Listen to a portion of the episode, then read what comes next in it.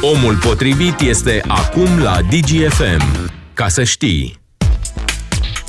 Salutare, oameni buni! Suntem împreună pe frecvențele Digi F M. Începe o nouă ediție de Omul potrivit. Suntem în a douăzeci și opta zi a invaziei Rusiei în Ucraina. Sunt douăzeci și opt de zile, patru săptămâni de orori, patru săptămâni în care milioane de oameni au fost nevoiți să-și părăsească locuințele și o lună de zile de când peste trei virgulă cinci milioane de persoane au căutat adăpost într-o altă țară. Jumătate de milion dintre ei sunt în, au trecut prin România, iar o bună parte au rămas. Am vorbit despre asta și zilele trecute. De o lună de zile, o planetă întreagă se întreabă ce este în mintea și în sufletul unui om, omului, de fapt, care a ordonat această operațiune militară specială, cum insistă în continuare să-i spună. Toată lumea se gândește și a încercat să deslușească ce este în mintea lui Vladimir Putin și de ce a ordonat această invazie a Ucrainei. Câteva explicații ne-a oferit și înainte de începutul acestui război atroce pe care îl duce în Ucraina și în timpul, am văzut zilele astea o nouă declarație a purtătorului de cuvânt al Kremlinului care vorbea despre amenințarea Occidentului la adresa Rusiei, despre faptul că decenii întregi, spunea Dmitri Peskov, Occidentul nu a ascultat ce avea de spus Rusia, iar la granițele ei, în special în Ucraina, s-a format o antirusie și de aceea a fost nevoie acum, până când, citez, nu este prea târziu, de o astfel de operațiune militară specială. Doar că operațiunea asta nu este asupra obiectivelor militare din Ucraina. O vedem zi de zi, o raportează oamenii din teren, o raportează cei care sunt bombardați, o raportează Organizația Mondială a Sănătății, O N U și cam toate agențiile străine de informații și de presă. Mii de civili au căzut pradă acestei nebunii, așa cum a fost numită, acestei decizii pe care Vladimir Putin a luat-o în urmă cu exact o lună. Și ne întrebăm și noi dacă în mintea lui există vreun argument pentru ceea ce se întâmplă acolo, dacă vorbim de un om nebun, dacă vorbim de un om rău sau pur și simplu asta crede. Este o valoare în care el crede, o refacere a vechiului teritoriu al Uniunii Sovietice. Despre rău, despre răul ca un studiu de caz, vă propun să discutăm astăzi cu invitatul meu special într-o ediție specială de Omul Potrivit, scriitorul și filozoful Gabriel Liceanu, alături de noi. Bună ziua și mulțumesc tare mult că suntem împreună. Bună ziua, domnule Cojocaru.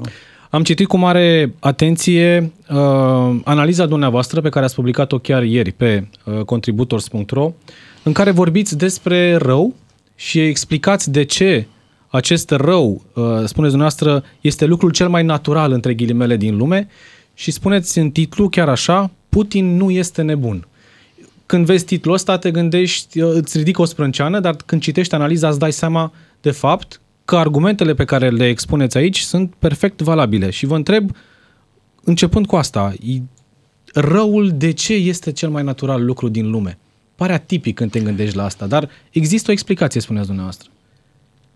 Ca să avem explicația, trebuie să pornim de la revendicarea pe care, de la ceea ce mi-a plăcut să numesc în ultimii ani, gândindu-mă mereu la ciocnirea dintre uh, religie și științe, uh, cât de blocantă e pentru mintea noastră uh, invocarea funcției cognitive a Bibliei. Deci faptul că legendele, că miturile, în general, în cazul acesta din Biblie, pot să aibă o funcție cognitivă reală. Or, se știe că problema răului a fost pusă și rezolvată în mintea occidentalilor, cel puțin a creștinilor, de fiecare dată prin recursul la căderea în păcat din paradis, pentru că inițial omul creat de Dumnezeu, după chipul și asemănarea, et cetera, fusese o ființă perfectă. Și atunci, marea problemă a credincioșilor este să accepte, să înțeleagă în ce fel un personaj, omul în speță, creat de pe o zi pe alta, peste noapte, poate să ajungă rău din moment ce a fost făcut perfect. Se pleacă de la ideea unei perfecțiuni din care nu mai poți deduce pe urmă nimic rău. Așa încât căderea în păcat a omului de la forma lui uh, splendidă inițială uh, devine ininteligibilă. Biblia, care este un, un mare carte a umanității, are o funcție esențială în ceea ce se numește edificarea credința noastră, dar nu în funcții cognitive. În momentul de față face apel pentru a înțelege lucrurile fundamentale ale vieții la Biblie, este o cale care blochează mintea. Era normal ca Biblia să funcționeze așa atâta vreme cât a fost singura formă de cunoaștere. În secolul unu sau doi nu exista nici fizica newtoniană, nici evoluționismul, nici dar și așa mai departe. Din clipa în care, în modernitate, începând în principal cu secolul șaptesprezece, știința apare ca o formă de cunoaștere maturizată, atunci explicațiile trebuie căutate acolo, pentru că sunt oameni care de dimineața până seara, întreaga lor viață, nu fac decât să încerce să cunoască adecvat ce se întâmplă cu noi, cu lumea și așa mai departe. În speță, cum anume a apărut răul pe lume, dacă vrei să gândești dincolo de bariera legendară, mitică, răspunsul e la îndemâna oricui. S-a vorbit milenii, la rând, două milenii, despre enigma răului. Când spui enigma răului, deja ai scuza că nu poți să dai un răspuns, ceea ce e enigmatic. Nu prea poate oricine să dezlege enigme, mistere. Or, dacă înțelegem că acest mister, această enigmă a fost dezlegată în mod cu probe, cum să vă spun, certificată de către biologi care în ultimele decenii în special, evident pe urmele lui Darwin, au descoperit uh, evoluția ca uh, secret total al vieții, nu? Enigma vieții nu poate fi deslegată decât pe fundalul evoluției. Așadar, răul e o banalitate, adică e firesc, uh, dacă îl explici pe treptele anterioare ale dezvoltării noastre. Paleoantropologii, deci oameni de știință care se ocupe cu protoistoria omenirii, au făcut portretul detaliat al lui Homo sapiens. Prin Homo sapiens se înțelege omul care, trecând pe o treaptă superioară de evoluție în raport cu predecesorii lui, cu antropoizii anteriori, a ajuns să folosească gândirea proiectiv și inteligent, a ajuns să folosească limbajul, a ajuns să folosească unelte, a ajuns să aibă nevoia de frumusețe, să deseneze, să creadă într-o forță atotputernică, et cetera. Această, această despărțire care se petrece odată cu apariția lui Homo sapiens, a personajului pe care vi l-am descris, explică de ce arătăm noi astăzi așa. În speță, în acele... Povestea asta s-a întâmplat prin anii cincizeci de mii. Vedeți, noi acum trăim în timpul nostru, în măruntul nostru timp. Media de viață, șaptezeci ceva de ani. E greu pentru o minte care lucrează cu unități de măsură de acest timp și în cel mai bun caz cu secole, să-și imagineze cum arată strămoșul nostru, stră, străbunicul dumneavoastră, ca să fie limpede, și al meu. Faptul că are vreo câteva sute de generații în urmă și nu doar două, n-are nicio importanță. Deci acest personaj care se naște în jurul anilor cincizeci de mii, care e deja configurat, configurat însemnând ce? Al cărui creier e deja configurat cu setul de instincte și de gândire care seamănă întru totul, ca structură mentală, cu al nostru. Și atunci, în clipa în care spunem, cum e cu putință crima? Cum e cu putință ca un om să fie atât de ticălos? Cum poate să tortureze? Cum poate să... Imaginați-vă că uh, oamenii care apar cu, cu fiziognomia noastră, cu mutra noastră de azi, spuneam acolo în textul meu că dacă i-ai îmbrăca ca noi, cum sunteți dumneavoastră acum, au cravată și haină și ras frumos cum sunteți, și l-ar așeza cineva într-un metrou, fiziognomic, nu l-am distinge cu nimic. Exact. În momentul acela, din cuptorul evoluției, creierul lui e formatat exact ca al nostru. Nu în sensul că gândește la nivelul gândirii pe care am avut, dar structurile fundamentale, psiho-emoționalo-intelectuale, sunt identice, numai că sunt formate într-un anumit mediu. În ce mediu?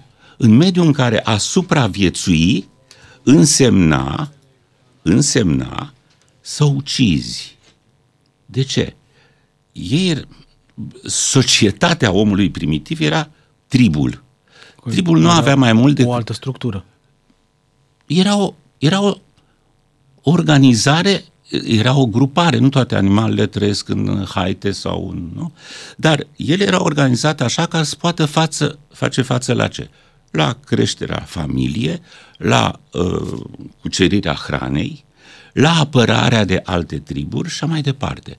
Deci viața într-un trib de acest gen, care nu depășea o sută cincizeci de membri, era un permanent război.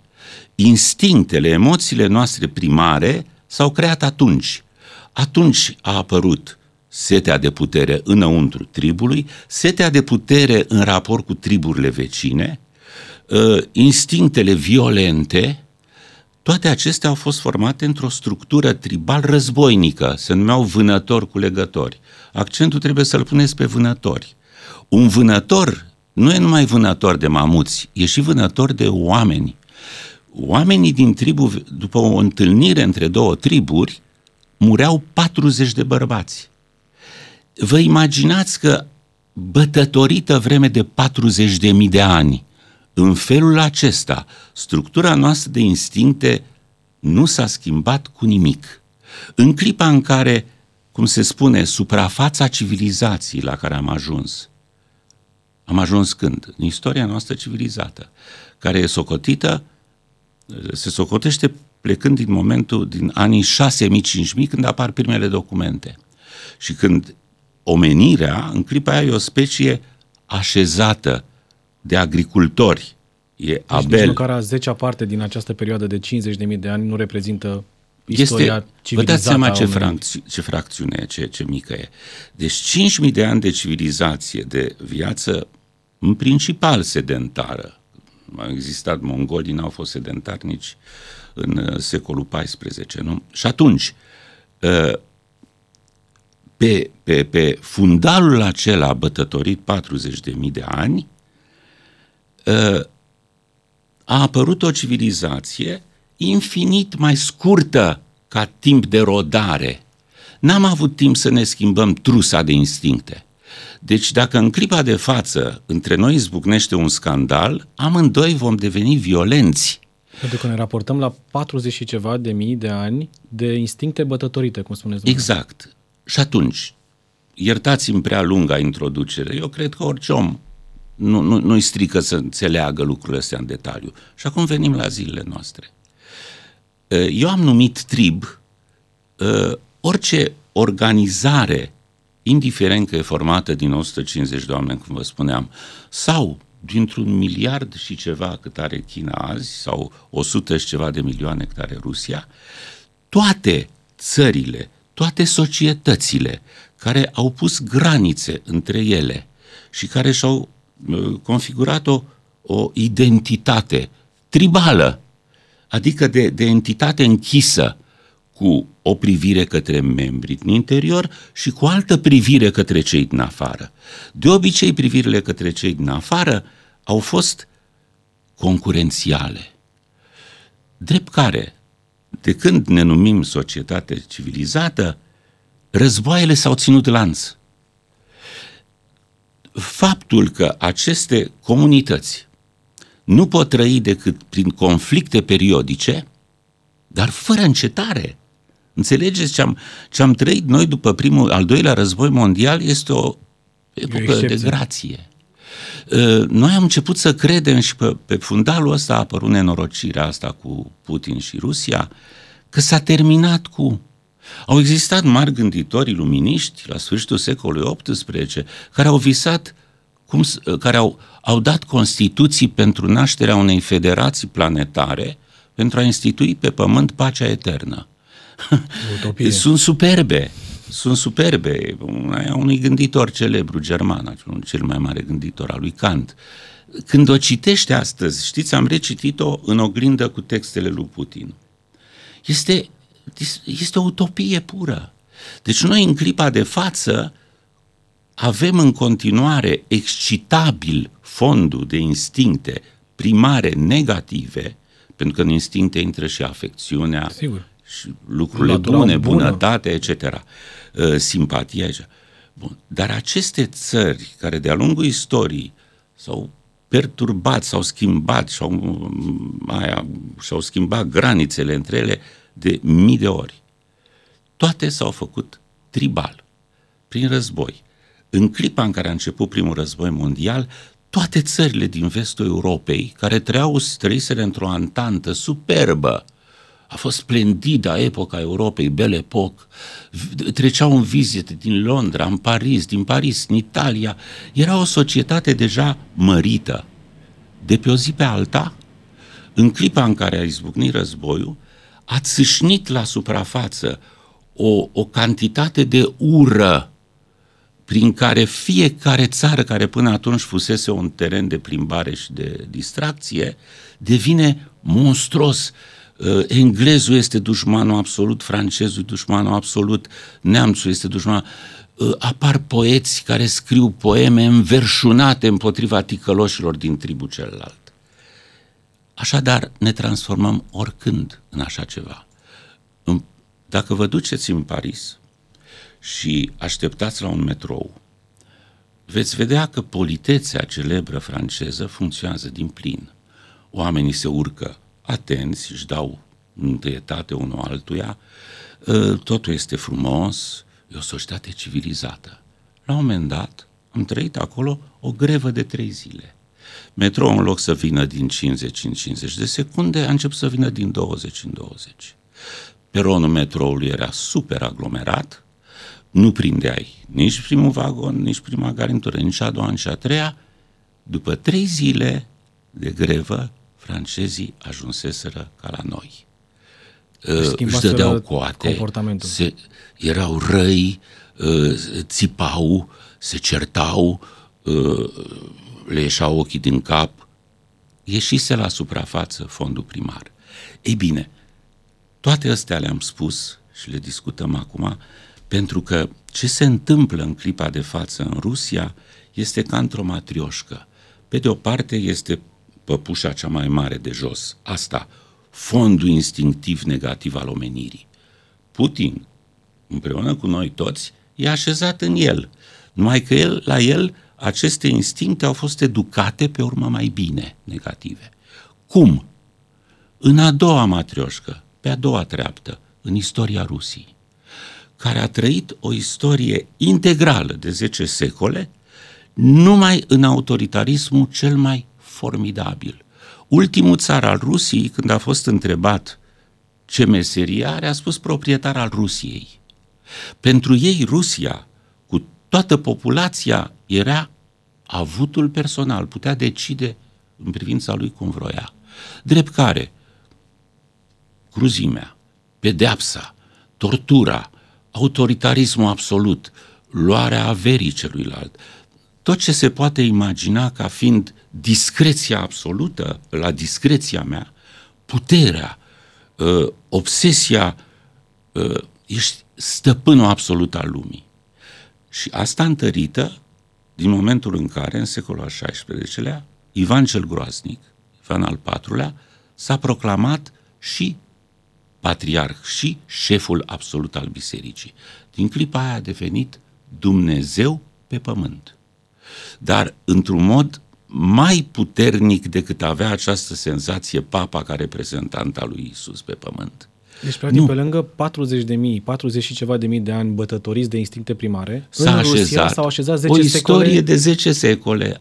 Deci, deci al do- al do- avem al așa, val. patruzeci de mii care ne privesc deopotrivă.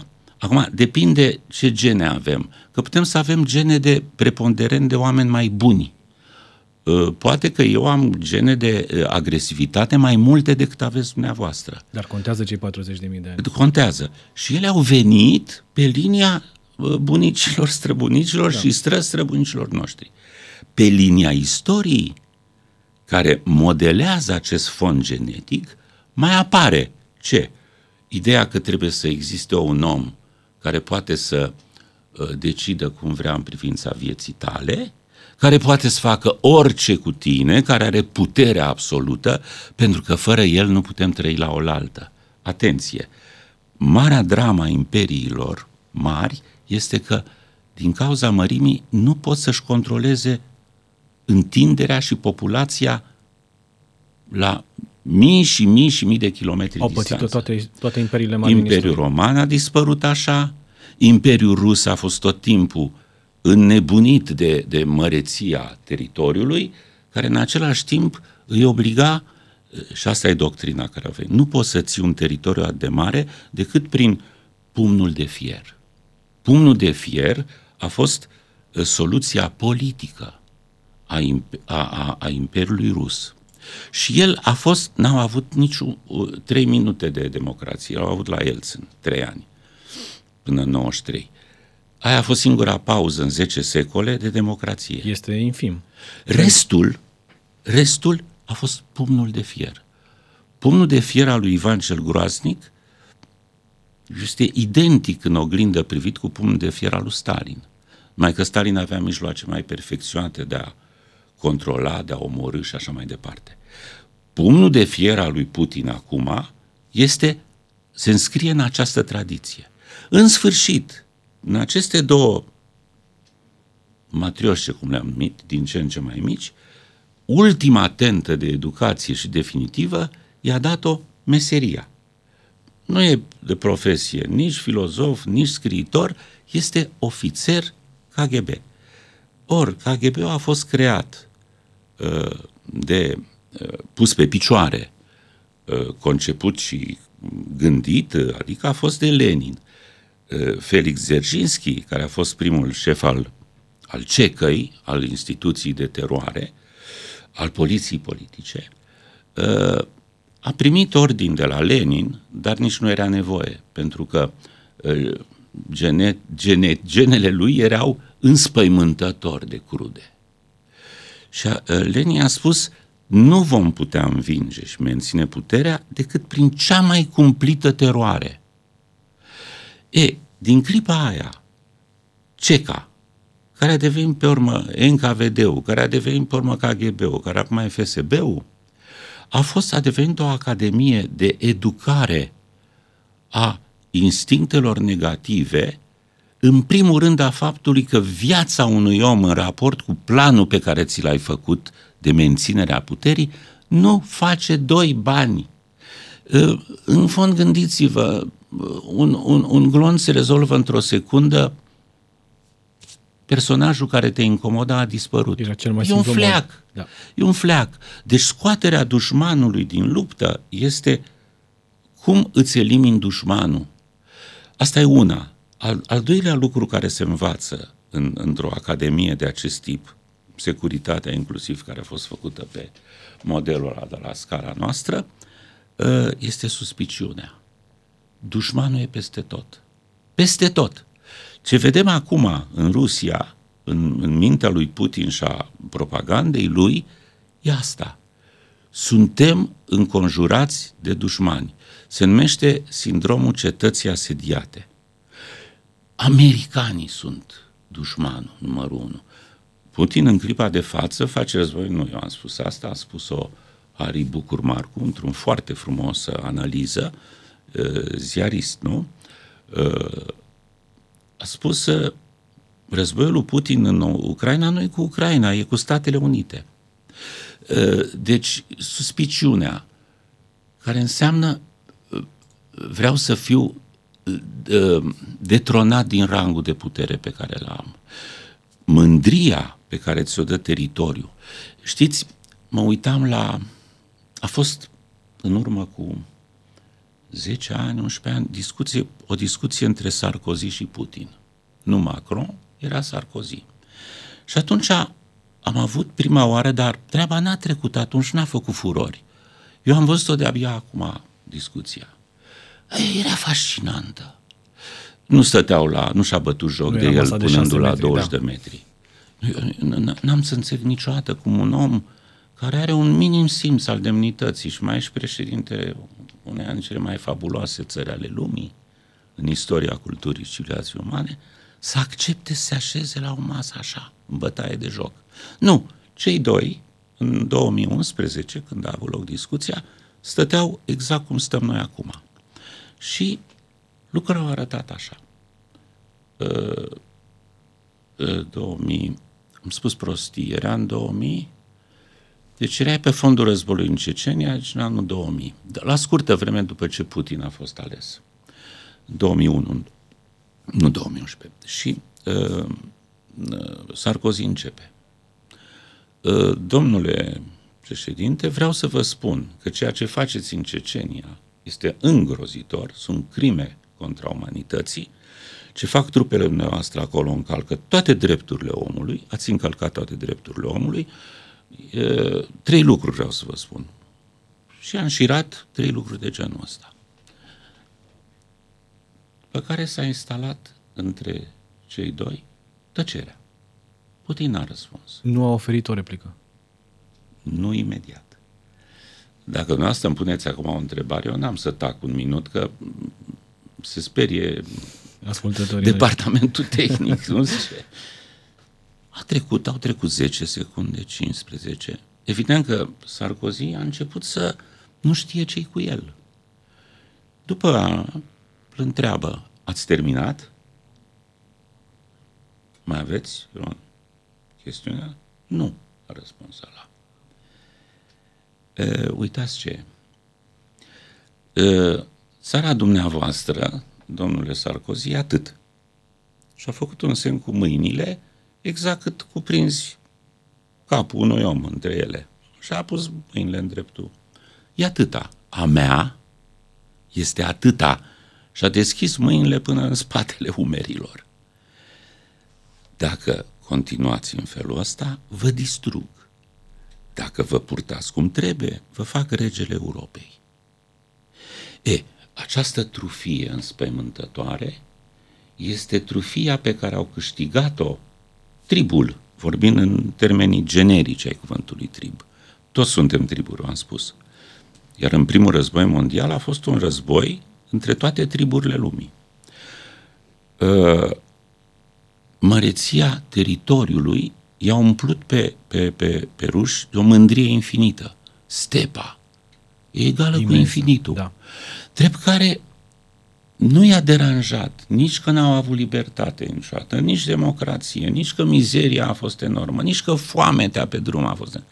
S-au erau, alimentat doar din această erau, trufie? Da.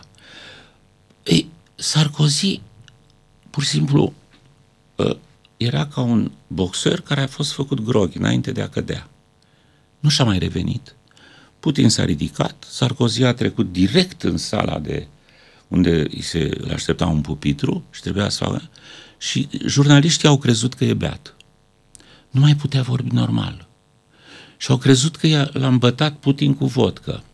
Comentatorul acestui dialog spunea: știți, jurnaliștii nu știau că Sarkozy nu bea vodcă, iar că Putin nu bea deloc. Era groghi. Am avut o discuție interesantă, s-a discutat despre uh, Cecenia, drepturile omului, e bine. E, în momentul, în loc să-i se răspundă, și ajungem la problema actuală, cu adevărat moment, că niciunul dintre liderii Occidentului, cum se spune, nu știe să discute cu un om, a cărui, cu un lider, a cărui educație n-are nicio legătură cu educația diplomatică pe care o fac, o, ieșind din marile universități, liderii occidentali. În loc să-i răspundă, știi ce, domnule cutare, țara tale o fi atâta și a mea atâta, numai că P I B-ul meu e atâta și al tău, și al tău e atâta. Știi, puterea azi în lume nu se măsoară în număr de kilometri pătrați. Nu. Pur și simplu l-a, l-a hipnotizat. Bun, deci aici suntem. Acest tupeu uriaș care vine din frustrările de după uh, nouăsprezece nouăzeci și unu.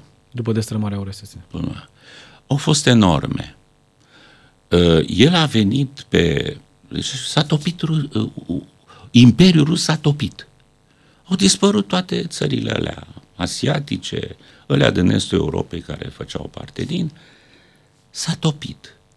Și atunci, când a apărut un personaj care crede sincer, are două, două modele. Ivan cel Groaznic, ca model de autoritarism absolut și de capacitate de a ucide fără scripească, și generalismul Stalin. Aceștia sunt cei doi de cele două repere. Or, el crede sincer că uh, Rusia merită să-și refacă imperiul în care cuprinde tot, dacă se poate, până în Europa Centrală, cum era pe vremuri. Mai ales că, așa cum spuneau mulți analiști, îi trece timpul. Vladimir Putin se apropie de șaptezeci de ani. S-au făcut și, și speculații. Consideră, da. S-au făcut speculații psihologice. Că s-ar gândi da. că n-ar mai avea timp. A pregătit mișcarea asta timp de ani de zile, război hibrid, intervenții în Georgia, intervenții în Cecenia, intervenții în Crimea, apoi în Donbass, prin sprijinirea separatiștilor. Și acum s-a gândit, dacă nu voi face asta acum, probabil nu o să mai apuc să-mi îndeplinesc acest vis măreț. Și probabil Ucraina, așa cum spun mulți specialiști, este doar o haltă. El nu vrea să se oprească, spun mulți, doar la Ucraina. Pentru că Ucraina este doar o părticică din ceea ce era înainte U R S S. Uh, a început acolo, pentru că imperiul ar trebui refăcut, uh, evident, de la, de la ceea ce i-a aparținut, nu? Asta a spus Hrușciov, care a făcut cadou din momentul în care a dat ordinul. Ucraina da. este teritoriul rus, exact. primit de la... Așa cum Crimea a fost revendicată, adică revendicată, luată în două secunde, că evident că a fost a ruși și mai departe. Care e de fapt problema? În clipa în care faci și recurs la istorie pentru a revendica teritorii, încalci cea mai elementară lege internațională actuală. După al doilea război mondial s-a stabilit că nu se mai umblă la frontiere. Pentru că așa o ții la nesfârșit. Kosovo nu e al vostru, e al nostru, Ardealul nu e al vostru, e al nostru, Crimea nu e al lor, e al noastră și așa mai departe. La nesfârșit.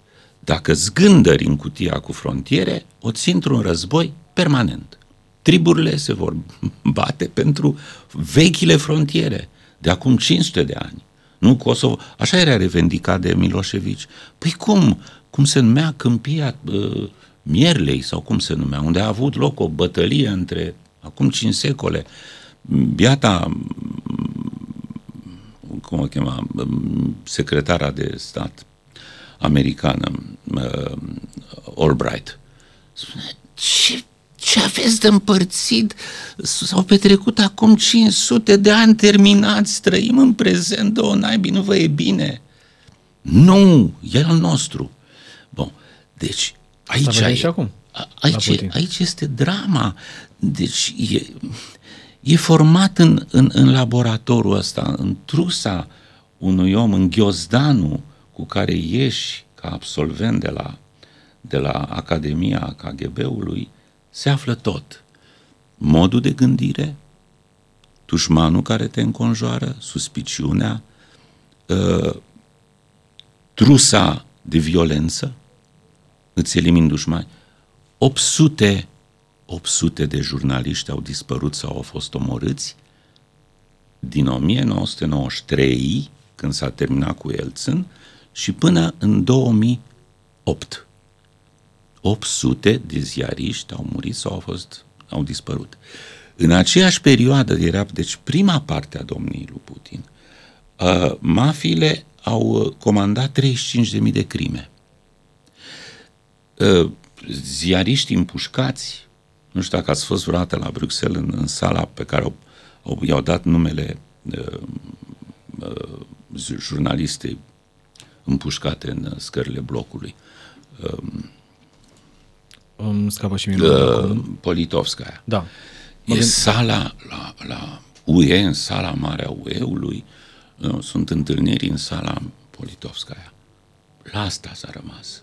Dar nimeni nu l-a întrebat până la capăt Știți, după fiecare crimă de genul ăsta, Nemțov, otrăvirea, împușcarea, spune, iese și spune, uh, vom căuta și vom descoperi noi pe aia care.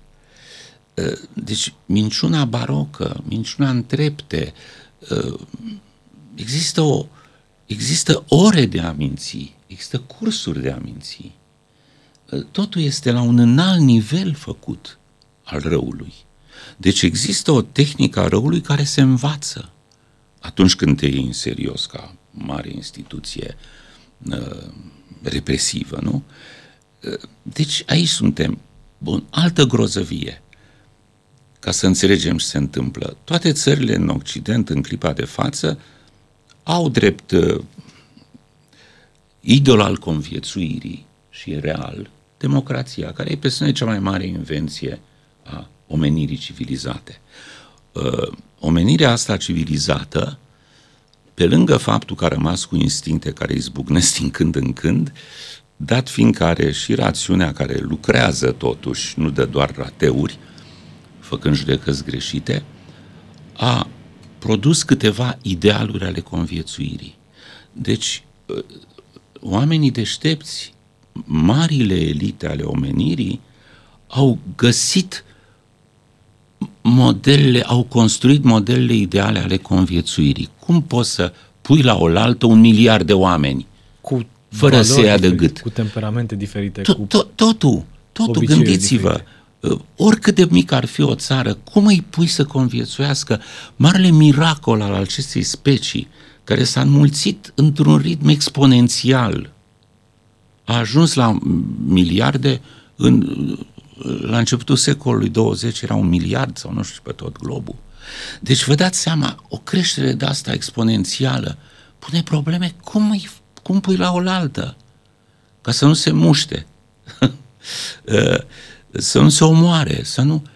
Cum îi faci să conviețuiască? Și s-au, s-au creat câteva idealuri ale conviețuirii. Unul cel mai deștept, făcut într-un cabinet, într-o cameră de lucru, de câțiva oameni geniali. Unul îl chema Montesquieu. I-a venit ideea că puterea completă dată în mâna unui om este dezastru pur. Deci exact ce a trăit Rusia. Dacă pui puterea absolută în mâna unui om, vei distruge societatea. Omul ăla va deveni, va crede că e Dumnezeu pe pământ. Bun. Și atunci puterea, ca să nu distrugă, trebuie fragmentată, în așa fel încât să echilibreze bucățile fragmentate. Ori această formulă nu a existat și nu există în clipa de față în Rusia, nici nu e dorită. Dușmanul numărul unu al lui Putin se numește democrația, recte libertatea. El crede că oamenii lăsați să-și trăiască libertatea în stil matur, cu limitele ei, nu sunt liberi să vă dau în cap. Sigur. Deci o libertate îngrădită frumos de legi, pentru el este o oroare, pentru că libertatea are doar el de a dicta, numai el știe cum să uh, organizeze societatea pe toate verstelele ca să poată funcționa. Puterea, n-ar mai avea tot focul acela în mâinile lui. Și atunci, atunci Rusia, nevrând sub nicio formă să se alinieze structurilor moderne, contemporane ale conviețuirii umane, unde pierderile sunt cele mai mici, în speță în democrații, neajunsurile, din cauza tot a vicilor oamenilor, lăcomia, egoismul, le deformează. Este defazată.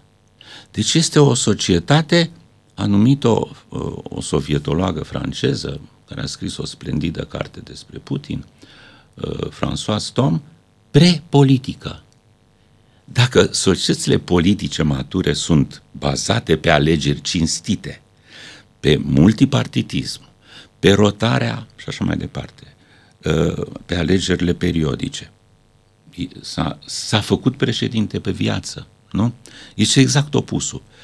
Atunci, toată societatea rusă în de față este, cum să o numim, divergentă. Divergentă în raport cu celelalte. Prepolitică. N-are partide. E o mascaradă. Uh, n-are alegeri, sunt făcute, n-are, uh, n-are n-are cetățeni, n-are societate civilă. Imediat, tipii care vorbesc în numele celor reprezentați sunt eliminați? Sunt eliminați. Reduși la tăcere, da. Toată asta face din ea o, o societate divergentă în raport cu democrațiile Occidentului. Asta e esența conflictului. Știți ce am auzit mult în ultima vreme? Nu putem să punem egal între Vladimir Putin și poporul rus. Uh, Pe de-o nu, parte... Nu, așa e. Stați puțin. Și acolo se întâmplă ceva teribil. Uh, putem pune egalitate? Nu, egalitate nu putem pune, dar mijloacele de a vă informa, de a informa sunt în mâna lui. Sondajele ultime spun că șaizeci la sută din populația rusă, Rusia profundă, nu vorbim de Moscova, nu vorbim de Petersburg și mai departe, uh, cred din răsputeri că după nouăzeci și trei și în speță de când a venit Putin la putere, nu numai ca prim-ministru în nouăzeci și nouă, ci ca președinte, a redat demnitatea Rusiei, care după nouăzeci, când s-a destrămat la, a fost pusă în genunchi. Și crede asta pe fondul a ceea ce explicați dumneavoastră mai devreme? șaizeci la sută cred că cred în Putin și îl iubesc pentru că a făcut ca Rusia să se ridice din genunchi. E textual chestia asta. Într-un recent interviu al celebrei scriitoare din Belarus, Svetlana Alexievici, ea citează în Corriere de la Sera, citează acest, această cifră. Un sondaj recent, să știți că are sprijinul majorității. Deci nu sunt, nu toți gândesc așa, nu? O grămadă de scriitori au scris texte. Cărtărescu a spus foarte frumos, eroii nu sunt numai în Ucraina, acolo sunt mari eroi, dar tot de mare erou este Nemțov, care a fost împușcat la două, trei zile după ce a spus tot adevărul despre el. Navalny și mai departe, toți oamenii care spun, știți, de un comic desăvârșit, nu știu dacă ați văzut un video, în care în Piața Mare, unde merg mii de oameni, trec încolo și încoace, e împânzit de tipii jandarmi îmbrăcați ca la noi la zece august. Exact. Piața Victoriei. Și cu aceeași brutalitate. Da. Cu bastoane, cu bom. Și se plimbă. Acolo, o dată pe zi, pe unul din ei, în mod eroic, îl lasă nervii. Și scoate repede o chestie, spune jos război, net vaina. În clipa aia îl umflă în două clipe. Și un post de televiziune, să zicem că dumneavoastră ați sta acolo ca să filmați ce se întâmplă. Și văzând postul de televiziune, omul care vrea să facă asta ca să nu o facă pentru doi inși, se duce, zice, filmați? Da, zice. Jos Uitați. Războiul, în secunda următoare îl umflă.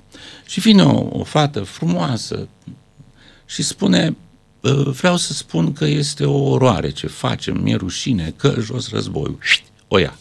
Vine a doua. Zice, dumneavoastră înregistrați numai pe opozanți sau pot să spun și eu ce cred? Era tot așa, tânără, frumoasă. Da, o domnișoară. Eu cred, eu cred că uh, interven- operațiunea specială, intervenția, operațiunea specială uh, e uh, justificată în măsura vin și o iau. Nici n-a apucat să-și termine fraza. Da, nu.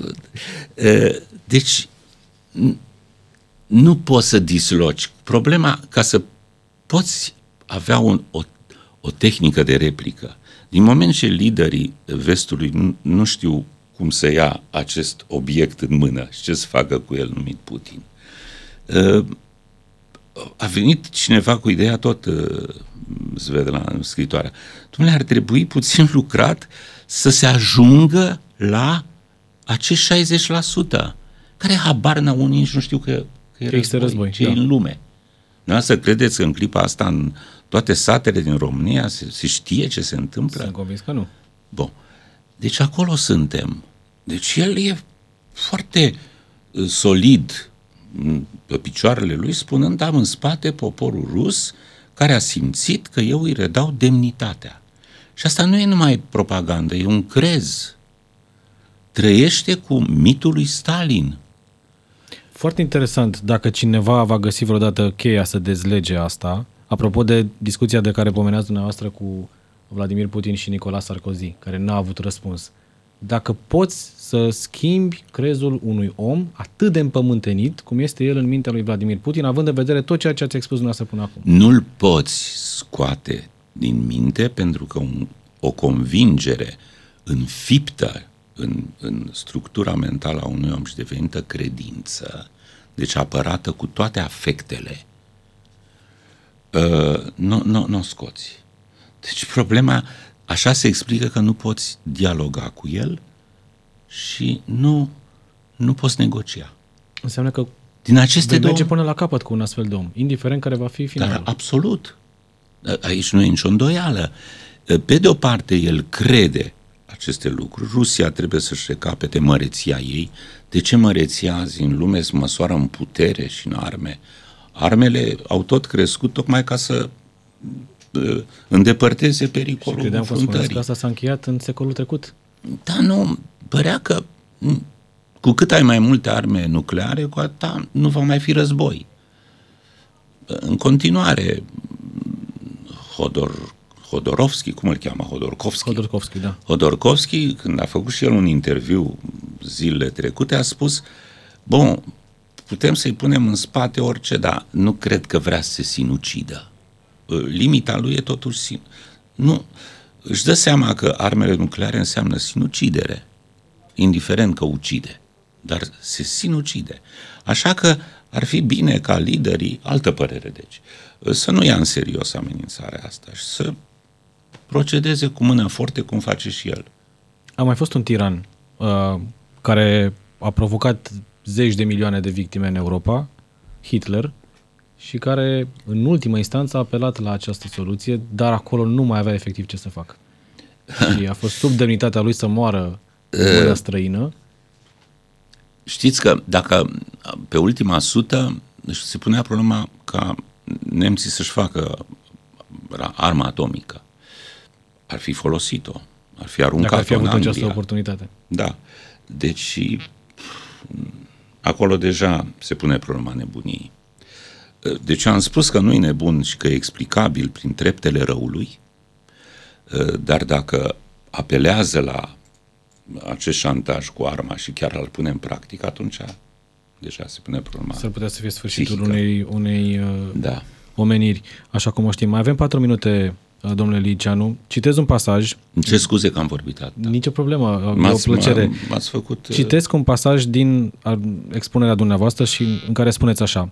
Răul, așadar, nu este decât manifestarea rapsodică a părții încă nedomesticite din prototipul nostru uman. Toți marii criminali ai lumii, și ați enumerat, începând cu Cain, trecând prin Alexandru cel Mare, Tiberiu, Nero, Genghis Khan, Napoleon, Lenin, Stalin, Hitler, Mao, Pol Pot și ajungând la Putin, sunt gheme de sinistre instincte viscerale pe care raționalitatea încă necoaptă nu le mai, nu le-a mai putut domoli.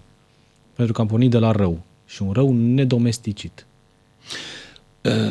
Eu îmi închei textul, dacă nu mă înșel, spunând dacă omenirea continuă în acest fel. Deci dacă uh, războaiele intertribale nu se încheie și uh, nu se va reuși domesticirea fondului agresiv al omenirii, omenirea o să dispară. Uh, Dar spuneți că e nevoie de un efort planetar pentru asta. Da, nu. Se va, la un moment dat, închipuiți-vă că cum să vă spun, terorismul islamic n-avea probleme să taie capul cuiva. Să... Dacă oameni de calibru ăsta ar pune mâna pe arme atomice, le-ar folosi. Pentru că pentru ei a muri omorând nu e o problemă. Pentru Putin e. Pentru unii onoare. Din, tocmai, da. Din fericire, se pare că Putin are o problemă, nu vrea să se, se sinucidă. Uh, și atunci, dacă ne bântuie pronosticuri pentru viitorul specii umane, singura soluție este ca rațiunea să câștige, să, să recupereze diferența dintre perioada în care s-a copt mult mai mică și cea în care s-au copt instinctele mult mai mare și să reușească, dacă îi mai ajunge timpul, să educe, am spus eu, neintruziv, pentru că cuvântul a educa are o valoare ambiguă, pentru că a fost folosit de mari ticăloși. Te educ, te bag la închisoare și te educ. Exact. Nu? Omul nou mereu educat. Bun, e vorba de educarea reală a instinctelor negative, de domesticirea lor. Dacă ea se reușește, această educație non-intruzivă, și în loc de instinctele, de emoțiile negative, ura, invidia, invidia, ura, crima, sunt o triadă clară. Invidia generează ura, ura, vezi, Cain și, da? Duce la crimă. Bun. Dacă emoțiile noastre negative, toate astea, crima, violența, furtul, minciuna, duplicitatea, așa mai departe, ies din trusa de comportament a oamenilor și în locul lor, prin educație, înving cinstea, dăruirea, altruismul și așa mai departe, atunci nu, va mai, nu mai e o problemă să, să faci conviețuirea posibilă la nivelul planetei, fără traume violente.